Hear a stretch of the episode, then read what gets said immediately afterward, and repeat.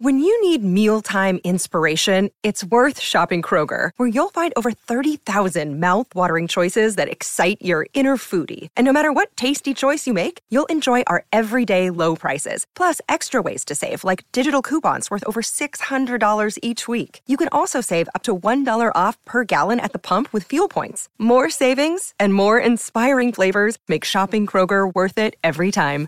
Kroger, fresh for everyone. Fuel restrictions apply. Aquel primero de mayo de 1902, Auguste Sivaris, un joven de mal vivir, detenido en los sótanos de la cárcel municipal de Saint-Pierre, la ciudad más grande y populosa de Martinica, fue súbitamente despertado por un profundo bramido subterráneo.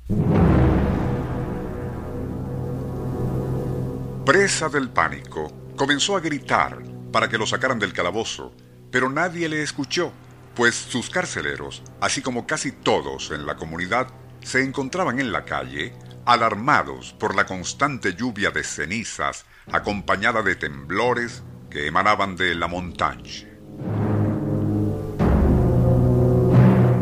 Allí se encontraba el famoso volcán Mont Pelé, que si bien había permanecido activo desde hacía mucho tiempo, ya desde el mes de marzo de aquel año 1902 estaba despidiendo vapores sulfurosos así como silenciosas nubes de ceniza.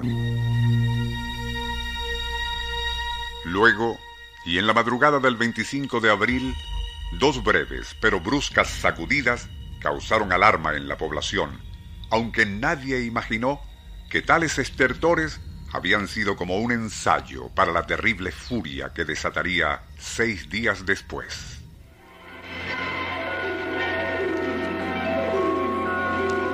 Nuestro insólito universo. Cinco minutos recorriendo nuestro mundo sorprendente.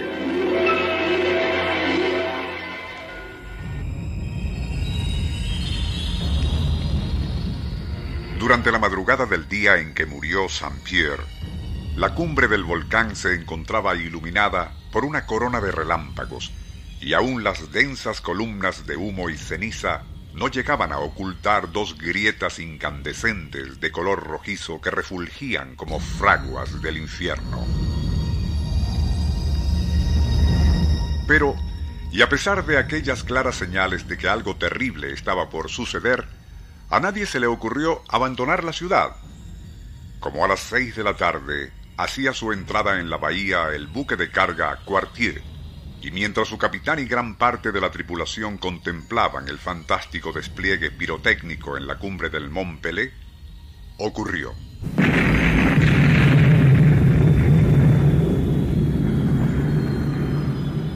Con un enseguecedor destello, seguido de una horrísona explosión, la parte superior del cráter literalmente se desgarró.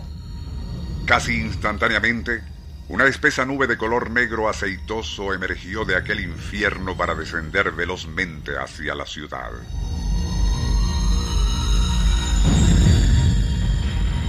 Según lo relató después el capitán del carguero francés, aquella insólita nube de la cual brotaban llamas y relámpagos carmesí, más que flotar, parecía rodar sobre sí misma, al tiempo que su acción calorífera y asfixiante aniquilaba a todo lo que encontraba a su paso.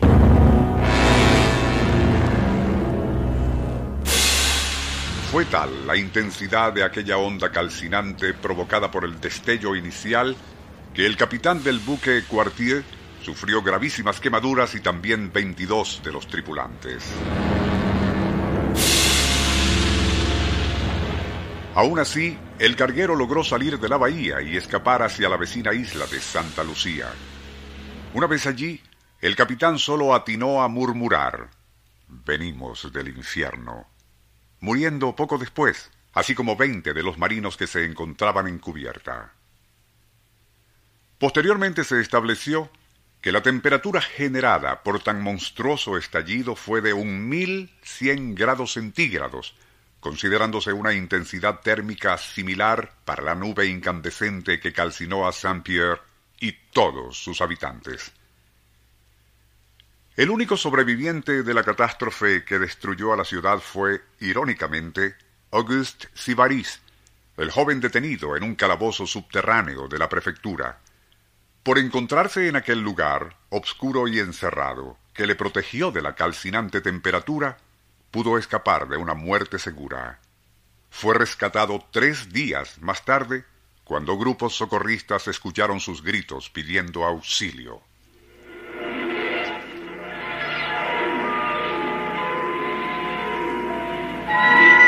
Nuestro insólito universo. Email insólitouniverso.hotmail.com